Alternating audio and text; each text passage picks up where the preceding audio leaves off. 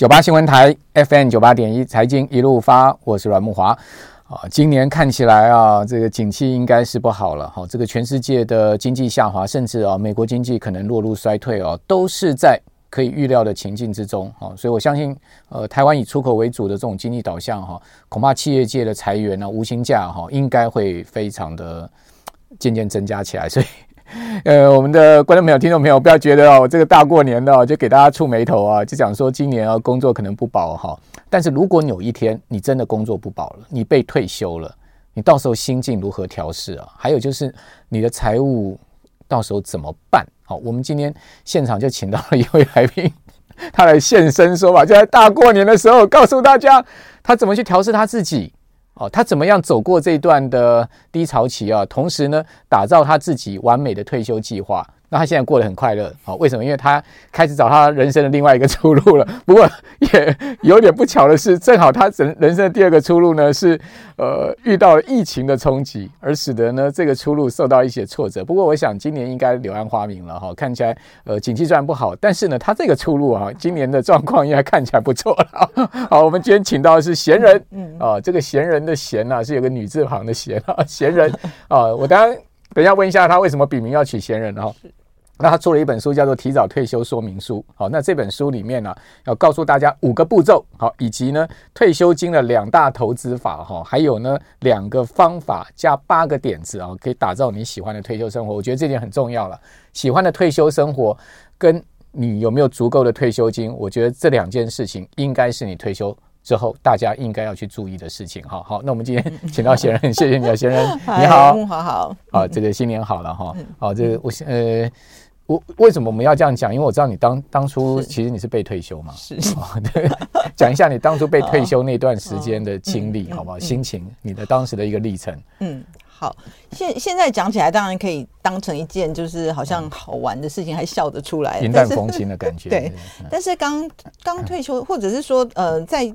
呃，面临即将要被退休的那一段时间，我大概有将近一年左右的时间。嗯、那那其实，在那之间会发生的一些事，就是好比说像，比如说被调部门啦，然后你本来的这个职务范围，你本来擅长的，然后你你会被指派去做一个你不熟悉，所以你就比较难表现。就是。故意要叫你走，是是，所以那当那个那个情况底下，我现在事后想起来，那个讯息是很明确啦。只是当时的时候，因为毕竟那公司也待了蛮久的，是是，所以老实讲，我还是在撑着这样子，就是后来就一直也不想走，就对了。因为可能现在事后想起来，觉得讯息很明确，可是当时你可能不会想到说，哦，可能就是那种情况。对对。但是所以那时候我我大概就是撑到真的最后不行的时候，然后就开始听到就是有同事开始被人资找去，就是。讨论到就是有关于这个薪水的调整，可能要降薪这种事情，这样子。是。然后因为那时候已已经有一段时间，就是就是这些工作上搞得很不愉快，所以我后来就听到这样，我就想说，那干脆我也去跟人资讲说，那那不不然就算了好了，因为我也不知道说我再待下来，你是不是薪水调下来以后，那工作上还真的有办法再发展，那会不会开心呢？对，那个工作已经不是我想本来想做的工作。所以后来我就就这样子退场了，就是跟人资讨论完之后，对，那我们就就谈一个条件，领到该领到的钱就退场，对，就退场了。其实公司的策略也成功嘛，他就希望你去找人资，可能也没有那么成功啊，因为因为说不定他是希望说我我搞不好就是更早就自动请辞放弃啊，也不用付钱，对不对？没有想到你要撑那么久，没想到我怎么撑这么久这样子。OK，终于等到你了。对，不过我觉得这一点还是蛮重要，因为毕竟对我们中年人来说，你就突然一下。子没有收入，那笔钱还是有一点帮助。虽然就是说，因为现在变成是那个劳退新制啊，其实六趴的，其实也并没有那么多钱啦，很少。对的，对啊，那个劳退新制是你工作三十年，对啊，就大概才能八千到一万而已，就就没有很多钱。对，呃，哦，我是说那个就是离职的时候可以拿的那个离职金。哦，你是说那个离职金？以你工作年数去算多少个月？那个离职金，因为现在就是以前都会有什么几 N 几 N 嘛，那现在就是 N 除以二这样子。其实没有没有很多钱啦，不过呃，还是对于这种就是意外的退休的生活财务面的衔接，还是有一些帮助啦。OK，多少有点帮助，至少有拿到一笔钱了。至少对啊，还是会蛮建议，其实不管怎么样，还是撑到最后会比较好一点。好，那那一段时间听说你哦，这个因为失业了嘛，对不对？是是，心情上很难调试。嗯，每天还是照常出门。对对，这个假装有上班的感觉。对。这个跟其实很多失业的人的心声是一样的，是是。所以为什么你会看到有一些公园里面有人穿着西装提着手提包？你会看到那个咖啡座里面，或者说泡沫红茶里面有很多人坐在那个地方，打开电脑，从九点钟一直坐到下午五点。是不是就这样？你当时是这样子吗？是这样，没错。其实我那时候都也跟家人都沟通过了。那其实比如说我先生他也可以理解，因为我们的工作很高压，他大概已经听了我念了好几年，也许他觉得很解脱。对，所以他并没有觉得说我没有工作。是一件很严重的事，但是，呃，比如比如说我婆婆可能也知道了这样子，可是那个问题是比较来自于我自己，我并不是要装给家人看，而是我真的在家里，我就会觉得好像站也不是，坐也不是，那就突然不知道要做什么，所以我那时候就干脆我就我就让我自己假装好像上下 班，我就去咖啡店，然后早上就是说十十点之前我就到那边，然后就真的就会待一整天。OK，那这样子大概多久的时间？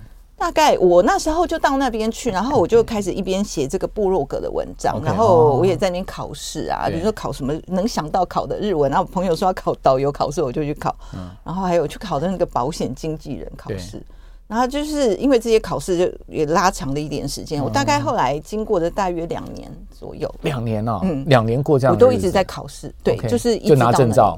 然后拿证照，然后两年过后那些证照，差差不多，我想都考完了之后，我就突然觉得说，哎，我那时候干嘛这么的伤心？这样子，好像就觉得比较释怀了。OK，那这两年你们没有试图去找其他的工作吗？呃，当中其实有，就是我我退休之后，其实有那个猎人头公司来找我啦。那初期的时候，我还是会想去谈一谈嘛。对，那。其实我之前有谈过一一个这个黑 hunter，但是我后来到那一关，我就发现说，其实我那时候是四十九岁，然后他就跟我讲说，就他他当然都会找几个人去谈，还有别的那个 candidate，对对，然后听起来就是有比我年轻的选项，嗯，那那时候我就知道说，其实我的那个呃希望并没有特别好，因为你又扛着一个。蛮高的位置，对，然后你跟一个年轻又可爱、好用的、比较讨喜的这种配合度高的，黑 hunter 很坏耶，故意找你去陪绑啊。呃，对啊，其实是真的会有那种感觉，会有这样感觉，对，会有那个感觉，因为他至少要找三五个人嘛，是不然的话，那个他的那。请他去找人的公司也不满意，对，你怎么只找一两个来？是啊，你好歹有五六个来面试，对，他这个就明显就故意找你去陪绑，比较老，我觉得衬托那些他想要真正录用的人，不可能用。所以后来那个像那个我就没有再往下谈下去。但是后来真正有谈到就是真正用人单位，对。其实有一次，嗯，那我我其实那时候那个位置就是就是比我以前坐的那个位置就是比较之前的一个位置，是是是。那其实去谈的时候还是会觉得有点，就是还是会觉得有点尴尬。你好像要说服对方说可以，就是比较小的工作，比较少的薪水，我也愿意做。那然后那些工作可能就是以前那种比较仔细的工作，我可能有一阵子没做，但我觉得我应该可以做啦。可是，但是其实那时候我是其实是是在说服他说我可以，其实还是蛮吃力的，我觉得，对，所以后来也无疾而终。那在在那之后，大概就是我刚提到说，我考完试考了两年多之后，我就彻底的放弃了。我就想说，也许就往新的新的人生的方向去，不想再找工作了。就就好像你觉得没必要，然后在那两年中间，我大概也把我的理财的方式也调整了一下，也觉得比较安心一点的。也就是说，趁这两年的时间，其实你做了很多心理上的调试，以及呃财务上实际的这个模拟的调试，对不对？对。好，那呃谈到这边呢，你给失业人，像呃我们这样讲好了，中年被失业的人，什么样的建议？你走过这个心历历心心路历程，你的你的你的建议会是什么？嗯嗯嗯。第一个，呃，我觉得一个就是很务实的一个，就是我们刚刚讲到那个 减肥的部分，现在有点尴尬，但是我觉得还是可以等啦。就是该争取多少，一定要争取到多少。对，不要在一开始觉得日子很难过的时候就自动去放弃。OK，假假设它不是很影响你的这个就是身体健康的话，对，我还是觉得那本 那个还是蛮务实的一个。好，所以这是第一点。对呀，然后。我觉得我那时候没有做好的一点啊，我觉得应该是在一开始有出现那个警讯的时候，其实先把这个备案找好。OK。然后因为那时候我可能在公司待的时间比较久，我我一开始真的没有完全没有往那个方向去想，说那些都是一些警讯。然后我就还是在那边工这个原地想要努力的硬硬撑，然后想要去符合就是公司给我的任何的新的挑战。但其实我认为，我那时候该做的应该是那时候就先开始去 Okay. 开始去找好备案的工作。了解。因为等到后来比较比较后来，就是好像局势已定的时候，嗯、其实一方面你自己心情也比较失落。嗯。再来是说，你剩下的时间很很短，或甚至像我是到退休以后才认真的去谈谈那些工作的时候，Okay. 其实我会觉得。那个局势已经不是那么有利，所以应该讲第二点，应该就是我们在在职期间，不管你的工作多稳定，我们都还是要有忧患意识，对不对？是是，好，不要觉得老板 一定要你不可，没有这种事情，对不对？对、啊，当老板自己撑不下去的时候，谁都没有用。而且我觉得我那时候犯的一个错事，我我就是没有在那边，就是在原来工作十几年的过程，嗯、我没有让我自己去做好那个面试的准备。就是在求职的准备，对，就是因为你可能觉得你就是在这家公司会做到退休了，对。然后我没有想到，其实面试也是一种很重要的一种知识或技巧。OK，好。呃，所以这两两点的这个人生经验很宝贵 啊，提供给我们观众朋友跟听众朋友参考。我们不是诅咒你会失业啊，这个 prepare 一下哈。好，那我们这边等一下回到节目上，我就要请教贤人，就是说，呃，他现在是怎么样去规划他的人生的在财务面上面退休的准备哈？这点很重要，其实是你说的重点嘛，对不对？好，我们等一下回来再来讨讨论这一部分。九八新闻台 FM 九八点一财经一路发，我是阮木华。我们今天很高兴访问到闲人哦，闲人这本新书叫做《提早退休说明书》了哈。这个说明书 代表说呢，呃，他要跟大家报告啊，他退休之后他做了什么，以及他为什么会被这个退休这些过程嘛哈。那刚刚我们谈到了就是被退休那段的宝贵经验哈。那接下来你的经验非常宝贵，就要告诉我们到底要怎么样准备退休的财务自由啊，这件事情很重要。那请教你啊，这个到底我们要准备多少退休金才够啊？嗯，所以呃，就是一一般如果说我我退休以后就看了一些美国资料，那其实现在台湾也很多人在讲啦，嗯、就是说呃，大概就是用你的今一年所需要的这个消费去乘以二十五倍。二十五，然后就是所谓的四 percent 法则，四的倒数就是二十五倍，对，这样子。Uh. 那比如说，好比说你今一年需要花四十万，那你就需要准备二十五倍，就是一千万。嗯，那像比如说，我是比较提早退休，可能就是这个呃二十五倍的这个数字还是比较危险。嗯，所以像提早退休，一般就建议用三 percent，就是三的 percent 倒数就是三十三，OK，就是乘以三十三倍。好，一年的。那这个当然关系到你退休生活、退休的生活，你到底要花费多少？对不对？对，哦，这个就蛮蛮空间蛮大了。对，因人而异。好，那以你来讲，你大概要准备多少？嗯，以以以我来看的话，就是如果说以以我自己一个人呐，就是我退休以后，我想我大概其实生活比。呃，我的消费大概比我退休以前大概少了百分之四十。对，但是如果说不要算我先生的部分，因为我们是各自财务独立嘛，嗯、所以你大概以台北的平均消费大概三万多是可以的。嗯，嗯，嗯，所以你大概一一千出头万，目前来看是可以了。可是呃，这个的部分有个关键啊，就是背后我们到底是怎么去进行这个投资理财？对因为其实它这个四 percent 法则背后就是说。呃，你要有一个长期稳定的投资报酬率，大约是要六到七个 percent。那其实以我自己来讲，我退休的时候就非常的小心，因为我以前退休以前我就是投资基金，其实我对所谓的这种被动收入了解并不多，所以我退休以后改成用。所谓的这种股票去存股，嗯，然后我那时候是慢慢慢慢投入，所以一开始我根本不可能达到六六或七个 percent，对，我可能就只有类似四四个 percent 五个 percent，因为我只有投入一部分的这个钱，嗯，所以像我一开始的时候，我就非常的这个呃呃怎么讲节省，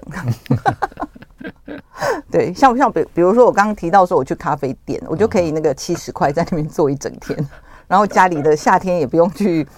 开这个空调这样子，我帮我老公省钱。那还还可以用那边的，还可以用那边啊，上厕所、上洗手间、喝水，笔电也用那边的电也可以。那时候 那时候真的是会被呃，就有一点惊讶到，就是没有收入的感觉，所以这是很节省。然后你投资的部分其实也还没那么稳定。对，好，那你的策略是怎么做呢？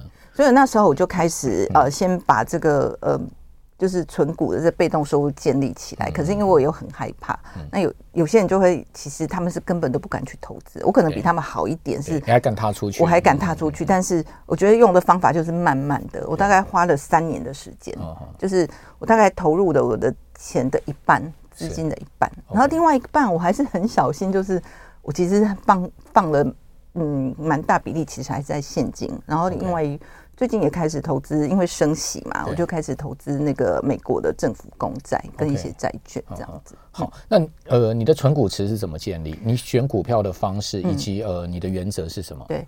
啊，因、呃、因为我那时候真的是非常小心。其实我我大概初期有买了一些比较小的股票，然后后来发现好像状况不如预期，是，所以我后来就在二零二零年的那个 COVID nineteen 的股灾的时候，把那些小股票我全部换成那个零零五零。哦，然后对 ETF，然后但是我那时候初期还是要买一些比较大的股票，那些我就留着，就是所谓的那种绩优股，所以几乎都是那个零零五零里面的成分股。OK，那我觉得。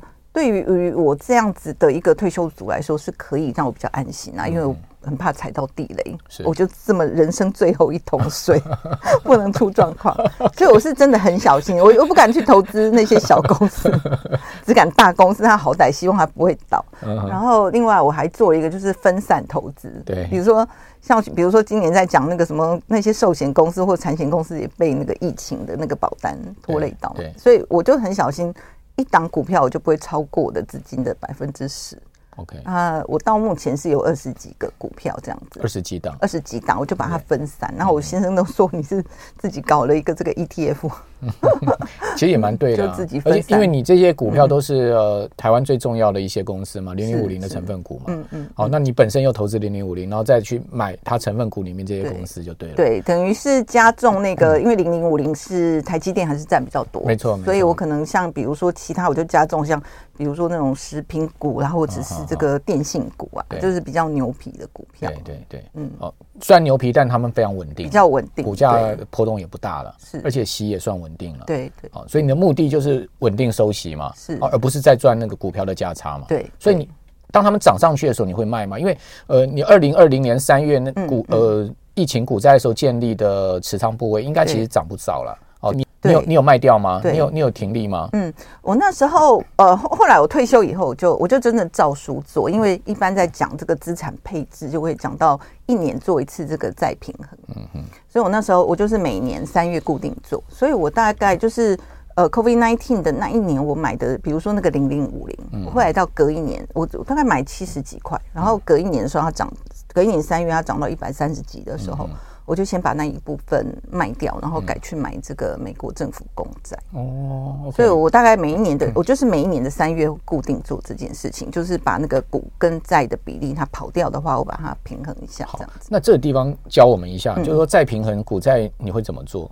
嗯，呃，其实也很简单，就是比如说，呃，我我是股票占百分之五十，债券跟定存占百分之五十。OK。那所以，比如说像在 COVID nineteen 那一年，它比如说股票它其实跌多，然后债券的部位就变多了，嗯，占比就变变高了。那那时候我就把多出来的债券的部位卖掉去买股，然后我把它还是卖回处理完之后，它的比例会变成是五，还是回去五比五，就永远都是五比五就对了。对，但是就一年我就只做一次，就每年三月的时候做。对对对，好，那你这样做下来这几年的心得是什么呢？嗯，所以就是说，呃，像比如说我的这个鼓励的部分啊，我还是有持续的在投入进去。所以第一个就是说，我的这个鼓励的收入，其实我每年还是有在增加。然后另一个部分就是说，呃，像一般人就是会很重视这个鼓励收入，但其实我们退休以后现金流的来源，也可以有一部分是来自于从这个再平衡里面得到。那呃，二零二二年这个股债都齐跌，对，所以像那时候就比较难做什么事情。但是我在二零二零二零二零一二一大概都有百分之二十几 percent 的这个现金的来源是从像这种债平衡里面，比如说我我卖掉赚钱的股票去买债，对，那其实我就可以控控，我会控出一些钱来，嗯嗯，然后变成我算是落袋为安这样子。那那些钱你会拿去用吗？还是先放定存？嗯，其实我应应应该说，我的处理方式是我的现金的部分其实就占比较多，所以其实我是不会花到那些钱，但是只是让自己好像有一个那个成绩单，觉得说哈，我退休以后还是有赚钱的能力这样子。但其实他最后还是回到我的那一池的那个，因为我就是现金的定存比较多，他其实还是回到那里，我并没有去真的去用它。好。那到现在了哈，right now 哈，你的现金占比，你是 total 的资产，你现金占比占多少？呃，像今年，因为因为因为到二零二二年底，嗯、现在是呃年初嘛，和二零二三年初，所以我是要到三月的时候才会去处理它。嗯、那比如说，经过呃，其实从那个高点去呃去年的这个高点下来，又跌了一些，所以目前其实是股票的部分会变成大概是占四十六 percent。然后现金跟这个债券的部分，定存跟债券大约是就是会占另外的五十四 percent，所以到三月的时候，我就会再把这个比例调整一下。好，那等于说你会，如果到三月的时候这个比例不变的话，你会把那现金跟债券的这个四趴卖掉，把它变成是股票就对了。对对，对，OK，好，嗯，所以呃，你一直都维持五五平衡就是了。是是。好，那这样子每一年呃，你的呃被动式收入的成长的比率大概是多少？嗯。那大概，嗯，我大约是我刚退休的时候的第一年，大约是三点五倍。第一年的三点五倍，对对对。哦，但因为那时候投入的钱很少啊，才六六六七年的时间，就就有。但是，但但总总量也不一样了，对不对？总量也不一样。嗯，OK，嗯，好，所以呃，就等于我觉得今天大家其实上到一课，就是我们其实，在退休金规划上面是要一步步来了。而且很重要，就像贤人刚刚讲说，踏出第一步很重要。你不要担心，呃，你踏出去第一步会会会跌倒，对不对？其实你不踏的话，你永远在原地停留。对。而且呢，呃，贤人的做法是他其实他踏出了去第一步呢，他一定要选择安全的标的。我觉得这也是一个非常重要的观念，就是他选择的标的是什么呢？就选择零零五零下面的成分股。但因为零零五零也不错啦哈，但是因为零零五零贤人觉得它台积电占比比较高，所以呢就会去。